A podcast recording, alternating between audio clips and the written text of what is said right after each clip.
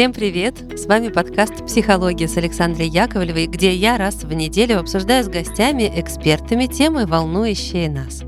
Сегодня поговорим о красоте, о том, как она влияет на нас, и особенно приятно, что этот выпуск выходит при поддержке крупнейшей школы дизайна Contented по версии Smart Ranking, где можно быстро и просто освоить профессию графический дизайнер с нуля до про. Наша тема сегодня – красота – Красоту, окружающую нас, создают дизайнеры. И, конечно, ни для кого не секрет, что графические дизайнеры сейчас востребованы в десятках индустрий, от маркетинга и рекламы до масс-медиа и IT. За время обучения у вас будет сильное портфолио из более чем 18 реальных работ, которые очень ценят работодатели. А еще стажировка в креативном агентстве Red Cats. И, что очень важно, уже с четвертого месяца обучения вы можете брать свои первые заказы на фрилансе и получать за них от 70 тысяч рублей. В Contented вы сможете стать частью креативного комьюнити, где можно обмениваться идеями с друзьями-единомышленниками. В общем, красота! А по промокоду «Красиво» большими буквами вы получите скидку 45% на все тарифы обучения. И, кстати, если назовете промокод менеджеру, получите в подарок курс английского языка для дизайнеров. Все ссылки найдете в описании. А теперь к нашей теме. А в гостях у меня сегодня замечательный человек, мой добрый друг Дмитрий Макаров, поэт, писатель и уже не первый раз Дима гость моего подкаста. Дима, привет. Привет, Саша. Спасибо большое за приглашение. Э, я думаю, что заявленная тобой тема потянет примерно на 100-150 выпусков, так что я думаю, можем сегодня попробовать сделать первый. Да, посмотрим, как он отзовется в душах и сердцах э, слушающих нас людей. Как говорят, красота в глазах смотрящего, в нашем случае в ушах слушающего. Да-да-да, конечно. В ушах каждого человека, который нас сегодня слышит. Между прочим, уши в истории искусства — это такая важная очень тема, потому что были народы, которых прятали, не показывали. Были художники, которые стеснялись э, того, что они не умеют э, уши правильно нарисовать, и всегда закрывали их волосами. Мы с этим не раз сталкивались. Была такая куртизанка в XIX веке, невероятно популярная в высших слоях общества, у которой было очень много клиентов. А она прожила очень долгую жизнь, 90 лет. И никто никогда не видел ее уши. Те уши были всегда прикрыты э, волосами. Носила такую прическу, закрывавшую ее ушки прелестные. И даже когда 90 лет э, ее нашли корреспонденты журнала Vogue, взяли у нее интервью, она жила тогда в это время на Лазурном берегу, это уже было в середине 20 века, ее сфотографировали, у нее уже не было, видимо, таких роскошных волос, но шапочка по-прежнему прикрывал ее уши, так что ее ушей никто никогда не видел. Это к вопросу Боже вообще мой. об ушах и красоте. да. Это какая-то прям очень лирическая, интимная история. Сразу зашли. Вернемся к более высоким материям, то есть к красоте. Здесь интересно было мне поразмышлять на тему красоты как феномена, который влияет на нашу психику и который на самом деле э, с человечеством, наверное, с тех самых пор понятие красота, может быть, не само понятие, а умение ее видеть, э, ей наслаждаться, чувствовать, попытки передать ее в каких-то элементах изобразительного искусства, там а, музыка и так далее. Но ведь э, четких канонов красоты, как мы знаем, нет. Они меняются из поколения в поколение, из века в века. В разных культурах они разные. И тем не менее, восприятие красоты — это то, что есть у всех людей, вне зависимости от э, региона их проживания. Мне кажется, даже люди драться готовы из-за разного представления о том, что такое красота. Интересно, что э, можно предположить, когда возникла у человечества вот эта идея того, что существует что-то прекрасное, что когда, э, допустим, первобытные люди, да, 40-50 тысяч лет назад сидели у костра, смотрели по сторонам, и вдруг один ударил себя по колену и сказал, глядя на закат, например, «Красиво». Или когда, например, какой-нибудь охотник, возвращаясь с э, охоты за гонки, он там гонялся за мамонтом, и вот он приходит в свою пещеру, а там, значит, лежит э, какая-то его такая же волосатая подружка, как он. Он, может быть, на секунду так завис над ней и подумал, как она прекрасна. Вот какие-то такие моменты. Дима, я сейчас э, разрушу все, что ты сказал, э, научными данными. Вот так. Ну, давай. Значит, когда наш вид научился видеть красоту, задаем мы вопрос и получаем ответ, что это произошло задолго до того, как вообще вид наш появился, потому что условную красоту видим не только мы, но и животные. И это не совсем понятие красоты, но если мы отматываем вот туда-туда далеко, то это вообще еще миллионы лет назад, когда у животных возникла система вознаграждения в мозгу. То есть они начинают испытывать чувство удовлетворения от того, что видят. То есть, например, ты охотишься, ты хищник, и ты выбираешь себе добычу, э, на твой взгляд, э, которая совпадает там с твоими возможностями. И у тебя в этот момент в мозгу уже начинает вырабатываться удовлетворение. То есть это твое вознаграждение да, за твой там выбор правильный. И дальше из-за этого, вот этого всего, говорят ученые, э, то есть это на самом деле получение удовольствия. То есть ты когда дальше это все связалось, то есть то, что ты считаешь красивым, это тебе доставляет удовольствие. И это называется медиальная орбитофронтальная кора в нашем мозге.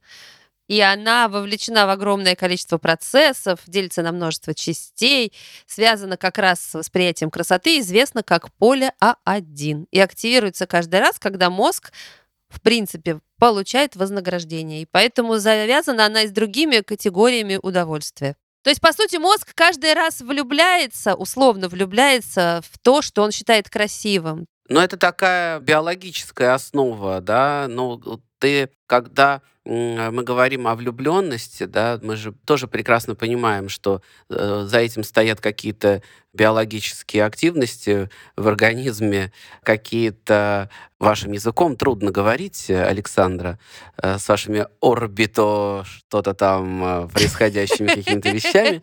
Вот, я думаю, что Конечно, за э, миллионы лет эволюции менялись, усложнялись какие-то там нейронные связи, э, какие-то там внутри э, живых видов происходили медленные, но э, верные, так сказать, подвижки какие-то в эту сторону.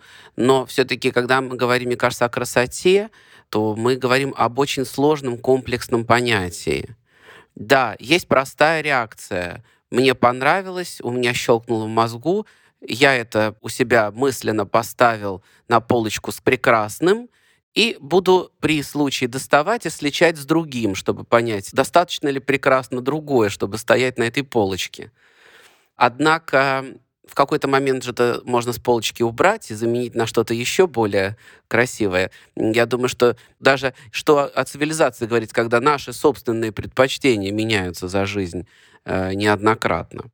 Я просто думаю о том, что очень важный момент, э, который имеет отношение к красоте, это осознанность этого самого выбора, осознанность поиска прекрасного. Вот, то есть, когда у человека не просто сработала какая-то биологическая реакция, а ему понравилось, и он осознал, что существует красивое на свете, и он начинает это красивое выбирать, он начинает его искать и в конечном счете создавать.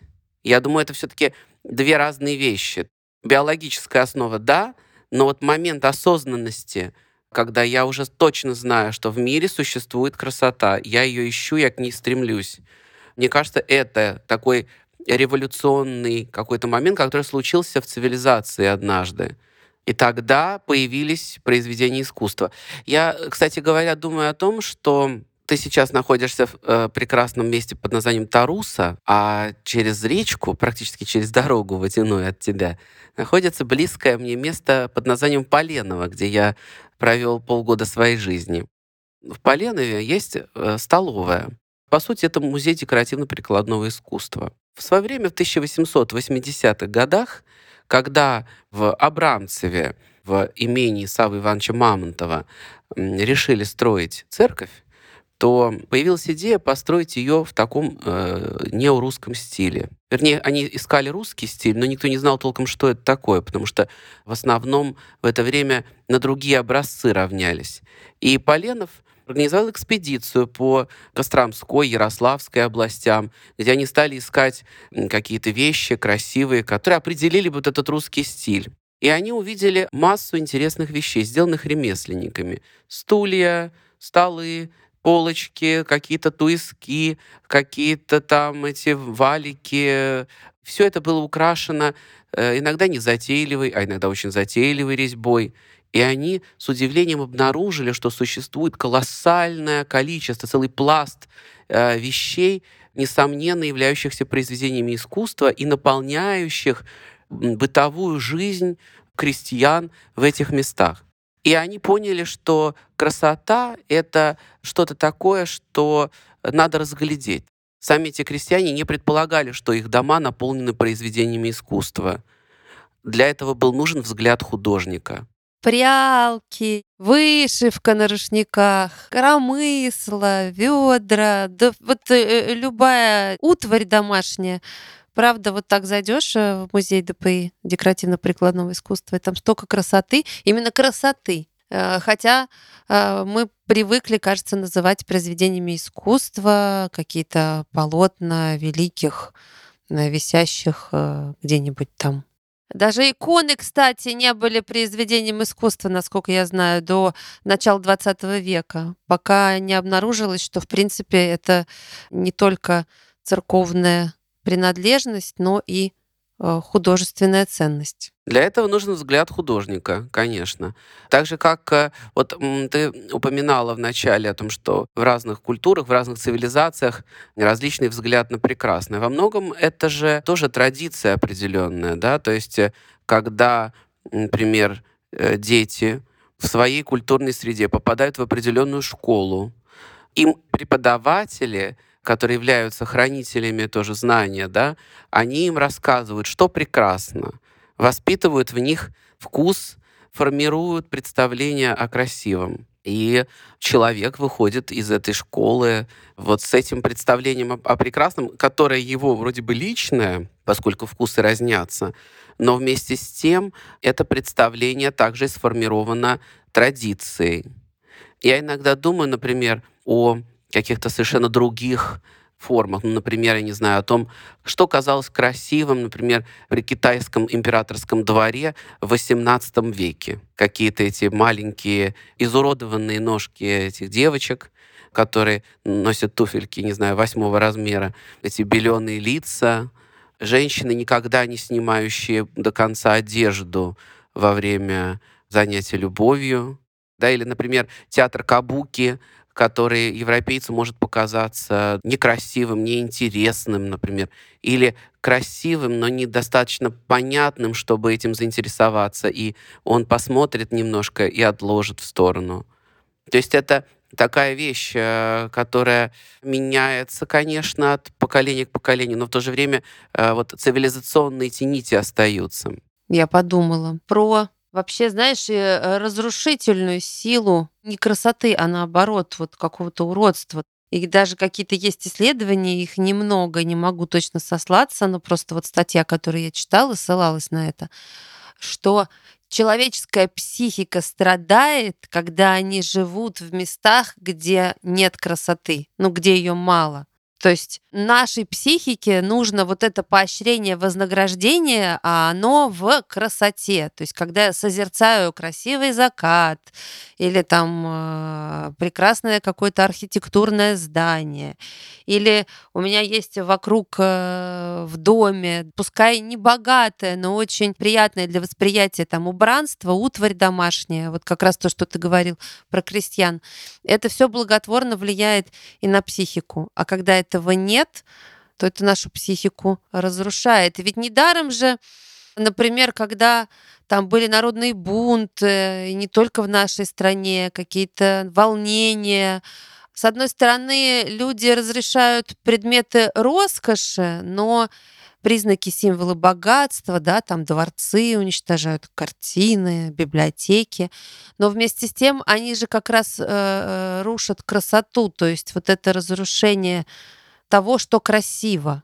Это какая-то такая агрессивная потребность тоже психики. Интересно вообще, да? Ну, вообще, э, часто об этом я задумывался, путешествуя по России. И в России существует огромное количество чудовищно депрессивных э, маленьких городов, которые были построены часто по единому плану, без какой-то выдумки, фантазии, с экономией на декоративных элементах. И все это не очень высокого качества, поэтому за десятилетия пришло в какое-то серое ужасное состояние. А если все это накладывается на еще на экономическую депрессию в этом регионе, то совсем грустное зрелище. Но я думаю о том, что, как ни странно, из этих э, небольших 10-15 тысячных таких городков, из них выходят люди, порой обладающие замечательным чувством прекрасного, и талантливые художники, сумевшие найти, во-первых, и в этих пейзажах тоже много какой-то своей красоты, или, например, вообще от противного, уехавшие, не знаю, в Париж и сделавшие там карьеру. Вообще, это интересный момент. А в свое время я думал, что вот, например, ну, мы помним эпоху Юрия Лужкова, когда в Москве строились какие-то невообразимые совершенно здания, так называемая Лужковская барокко.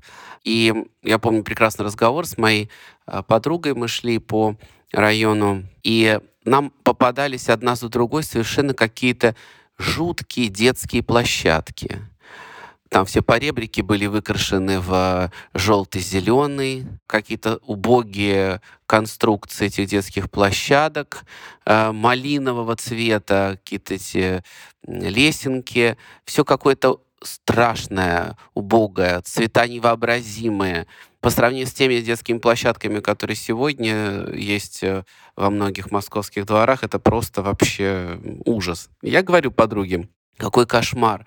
Какими вырастут дети, которые карабкаются по этим жутким произведениям э, детской промышленности. А она мне говорит такая, но лучше, чем без них. Но ведь ее могло же там не быть. Вот этот момент такой, касающийся практически любой сферы человеческой жизни. Функционально нужная вещь, она украшает нашу жизнь своим удобством, но при этом она некрасивая. Или тебе другой пример приведу. Был такой замечательный художник Фернан Леже. Э, я его очень люблю за его яркие цвета, за его какую-то такую сказ сказку о э, красивой жизни трудового народа, которую он э, воспел в своих работах. Вот Фернан Леже, он э, мечтал о том, чтобы в заводских помещениях, в столовых заводов, висели какие-то красивые работы, которые бы вдохновляли рабочих на труд и отдых после работы. И он э, договорился с владельцем завода Рено, что в столовой при заводе, где висели какие-то совершенно, с его точки зрения, ужасные мещанские какие-то пейзажи, он уберет эти картины и повесит свои такие вот э, футуристичные работы, где какие-то рабочие такие, в его стиле, там все у них руки такие толстые, ноги толстые, примитивизм такой легкий. Вот. И все это в таких цветах э, его... Ну, в общем, украсит вот этими работами. Так что вы думаете? Рабочие потребовали, чтобы убрали этот ужас со стен и вернули их э, мещанские пейзажики, потому что э, портился аппетит у них от работ Фернана Леже. Ничего себе! И вот в связи с этим вопрос у нас возникает. Это рабочие такие недопропеченные, что они еще не понимают, что красиво, а что нет? Или это леже создает не красоту? Или у них просто разные представления о красоте, и не нужно идти в другой монастырь со своим уставом? Интересный вопрос. И более того, есть такая идея, что искусство развивается, взгляды людей развиваются, что вот когда-то казался там Дебюсси э, невероятным авангардом, и сегодня слушаешь уже как классику это или там что-то такое, да, или джаз казался докучливым шумом, и сегодня мы слушаем вроде бы. Но на самом деле это не так, нет такого развития, потому что э, вроде бы и рабочие не подтянулись за эти прошедшие сто лет, и по-прежнему, я думаю, и не будут очень сильно рады, если у них в столовой будет висеть Фернан Леже, даже если они будут знать, что он стоит миллионы евро. Равно как и джаз, э, который казался многим критикам шумом да, в свое время. Был пик взлета интереса к джазу, когда его многие любили, а потом он ушел в такие нишевые фестивали, есть, или там есть люди, которые любят джаз, но их далеко не большинство, и э, нельзя сказать, что он завоевал планету, равно как и музыка Шостаковича и Прокофьева, и э, Стравинского, и там, не знаю, Бриттона и Пуленко, э, музыка, которая написана уже давно очень. Ну, поставьте нос Шостаковича э, человеку неподготовленному, он э, выключит это через пять минут. Моей бабушке поставьте, она скажет, какой кошмар, что это за крики, что это за ужас, поставь мне нормальную музыку. То есть э, этого развития тоже не случилось. Вместе с тем, э, и часто говорят, что вот э, нужно время, вот там нужно время, но время проходит, а все вот эти вот условные не подтягиваются к этим произведениям искусства. Возможно, это и не может случиться со всеми, а помимо базовых вещей нужно еще индивидуальное какое-то развитие, что ли. Ты пока рассказывал про Прокофьева и свою бабушку, я вспомнила тоже историю из уже жизни моей. В какой-то период времени я занялась изучением великих произведений нобелиатов и пулицеровских тоже лауреатов. То есть э, те произведения литературы художественной, которые отмечены какими-то э, знаковыми премиями. Так вот, увлек меня э, безумно Фолкнер, с которым я была не знакома в юности, а вот буквально лет пять назад я просто влюбилась в него до дрожи. И вот один мой друг говорит, э, вот мой папа э, очень хочет что-то такое почитать, великое классическое, чтобы ты порекомендовала.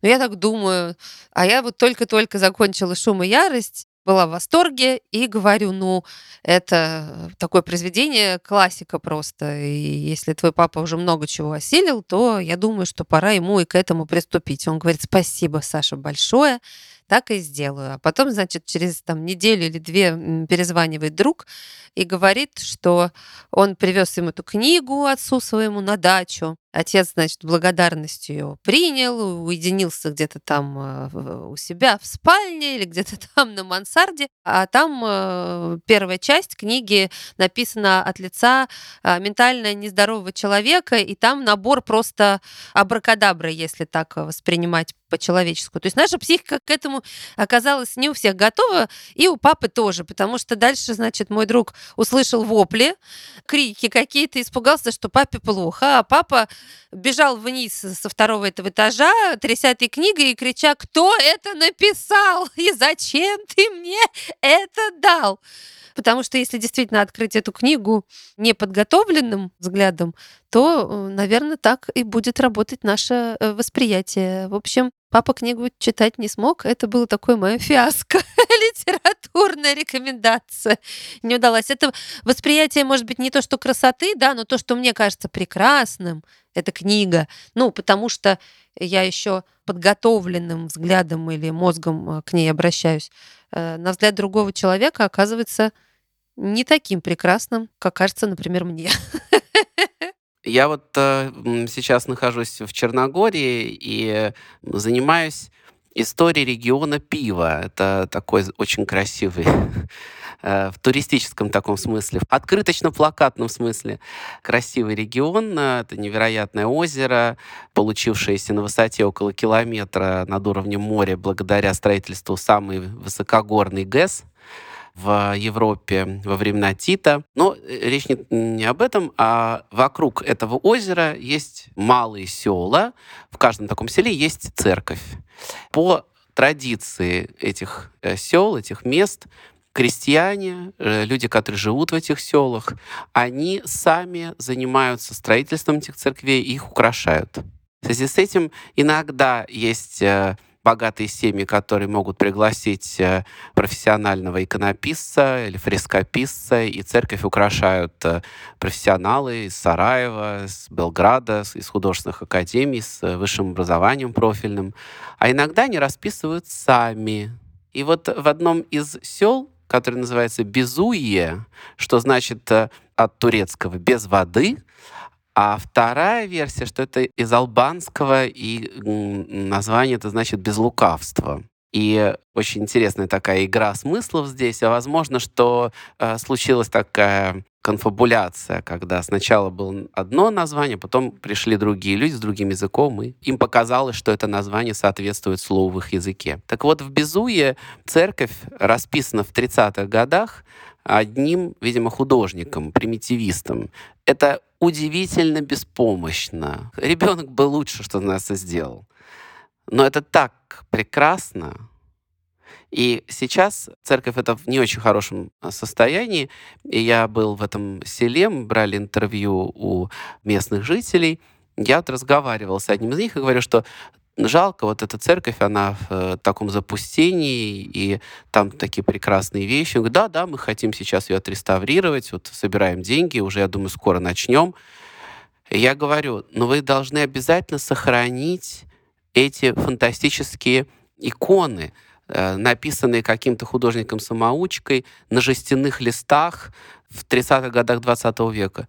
Да, ну не знаю, так уж как будет решать там владыка, как решит э, совет села там и так далее. И я с ужасом понял, что они, может быть, считают, что эти вещи примитивистские не вполне соответствуют э, их представлениям о красоте, и, возможно, их заменят. И мы будем сражаться за то, чтобы донести до них, что у них нечто уникальное есть в, цер- э, в их церкви, в их селе, и это надо обязательно сохранить и спасти а не украшать. Потому что иногда вот эти вот украшения, они приводят к гибели э, выдающихся произведений э, искусства, а иногда, может быть, не выдающихся, но каких-то совершенно особенных. А так появится еще одна церковь, э, профессионально расписанная, как в соседнем селе, как э, в других селах рядом, где в сербской манере фрескописи очень интересно, достаточно одинаково это сделано. А здесь что-то совершенно неповторимое. Знаешь, я еще подумала, что часто красота — это какая-то уникальность. То есть это что-то вот уникальное, особенное. Я сейчас говорю про восприятие каждого из нас. Что мы видим? То есть вот мы же влюбляемся, когда в других людей, то они, безусловно, кажутся нам прекрасными. Может быть, другой человек смотрит на того, кого люблю я, и не понимает, что я в нем нашла. Какая-то мышь серая. А влюбленный человек э, в другом видит невероятную красоту. Ну, то есть я сейчас о чем? Что красотой мы наделяем какие-то объекты, э, людей. И то, что кажется красивым мне, не всегда покажется красивым другому. Я сейчас не про общепринятые стандарты красоты, я имею в виду, что вот там Микеланджело, это значит все. Если это Микеланджело, то это красиво. А, например, вот ты сейчас говоришь про эти там жестяные листы и говоришь, что это красиво, но э, люди, которые там будут принимать решения, возможно, так не сочтут. То есть красота, как я ее вижу, это что-то уникальное для меня. И в этом тоже, мне кажется, очень много крутых психологических кейсов. То есть я окружаю себя именно исходя из своей какой-то внутренней логики, красотой такой, какая она для меня. Когда люди вот э, делают квартиры, у кого-то минимализм, а у кого-то там золотые канделябры, но каждый человек, наполняя там свою квартиру, свой дом э, этой красотой, воспринимает ее как красоту, а ты заходишь, э, видишь этот золотой унитаз, и он тебе кажется верхом, э, не знаю чего, простите, все, у кого золотые унитазы. Ты знаешь, но мне кажется, что очень важно найти э, э, единомышленников по своему чувству прекрасного. То есть вот, э, да, конечно, уникальность это хорошо, и вот я один такой сижу в своем замке на горе и э, наслаждаюсь этой вазочкой, и один я понимаю, как она прекрасна, и никого не хочу пускать, чтобы никто не, своим взглядом э, не испортил ее, или, не, не дай бог, не сказал мне что-нибудь о том, что этот кубик или вазочка недостаточно хороши.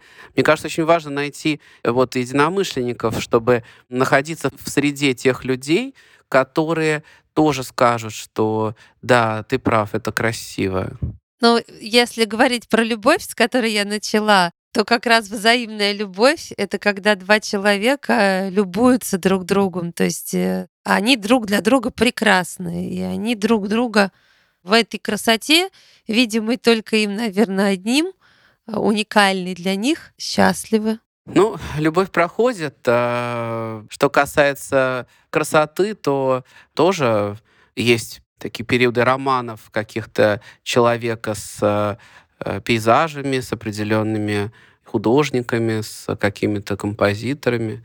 Это еще интересно, что все это в конечном счете же мы говорим об очень разных вещах, да, то есть э, о красоте, воспринимаемой аудиально, визуально, как часто мы сталкивались, наверное, с тем, я думаю, ты тоже сталкивалась, что тебе нравится голос человека, а ты э, его видишь, и ты поражена, насколько этот голос не соответствует твоему сложившемуся у тебя внутри образу того, как должен был бы выглядеть этот человек.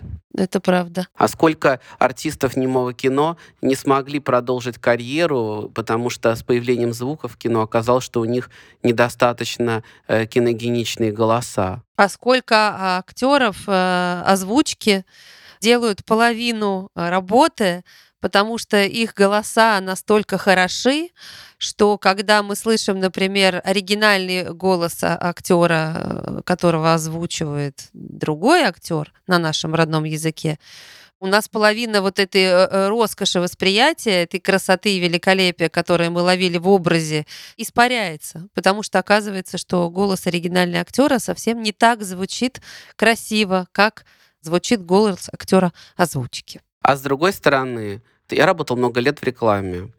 Я был копирайтером. Э, в рекламе именно копирайтеры э, отвечают за озвучку. И я выбирал неоднократно голоса для озвучки э, рекламных роликов на радио или для озвучки закадрового голоса для видео. Так вот, их очень мало, этих голосов. Есть топ-10 мужских и женских голосов, которые озвучивают практически все. Если ты внимательно посмотришь телевизор, посмотришь фильмы, которые идут э, иностранные по телевидению или в кино, или посмотришь рекламу, так вот внимательно послушаешь, то ты услышишь, что там работают одни и те же голоса. Разве это хорошо, что разные очень артисты говорят одними и теми же голосами для нас? Э, человеку, когда он сталкивается с потребностью найти прекрасное, соответствующее каким-то его внутренним запросам, ему сделать это очень сложно, потому что он выходит как бы на берег океана, и зачастую у него нет лодки, чтобы плыть куда-то. И вот он стоит и видит, э, и не понимает даже, к чему ему обратиться. А поэтому э, ему проще не строить себе корабль, а выбрать стандартные решения, стандартные формулы. Отсюда и получается, как ты говоришь, квартира минималистичная, квартира там барочная, еще какая-нибудь. Это как бы э, формулы. И вот ты ее принимаешь, и ты чувствуешь себя в ней максимально комфортно. Это такой стандарт, такое правило. И то же самое с э, голосами артистов. Вот их есть э, Э, там 10-15 профессиональных голосов, э, которые годятся на все случаи жизни. Они еще все могут разными интонациями, они владеют, они говорят. Но они тебе как бы великое множество актеров кино и рекламы, эти голоса для тебя стандартизируют, превращают их в 10-15 э, артистов. Я на всякий случай напомню фразу, которую мы все знаем, красота спасет мир. Но все ли помнят, что это Достоевский идиот? И вот здесь мне в этой, кажется, фразе дальше можно идти и размышлять о том, что Красота, наверное, спасет мир, потому что она для каждого своя. И стандартов, как мы вот с тобой сейчас обсуждали, в общем-то, очень, либо их очень много, либо их вообще нет, либо в каждое время они по-разному проявляются. И поэтому в ней и сила в красоте, потому что она действительно спасительна. Я, к сожалению, не могу с тобой согласиться в этом. А, я думаю, что красота беспомощна и нуждается в защите. Вот. И поэтому я просто думаю о том, что сегодня, как никогда, не красота спасает мир, а миру нужно спасать красоту. Человеку без красоты нет жизни. Какая бы она у него ни была там. Я поняла. В общем, э, красоту, да, кто кого спасать должен. Красота хрупка. Но найди цитату у Достоевского, где он говорит уже от своего лица. Красота — загадка. Вот его слова.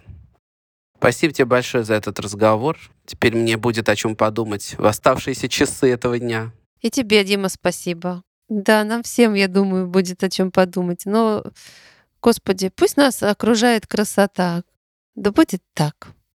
Всем напоминаю, что с нами был Дмитрий Макаров, поэт и писатель, а я Александра Яковлева, автор и ведущая этого подкаста. И все нужные ссылки у нас есть в описании.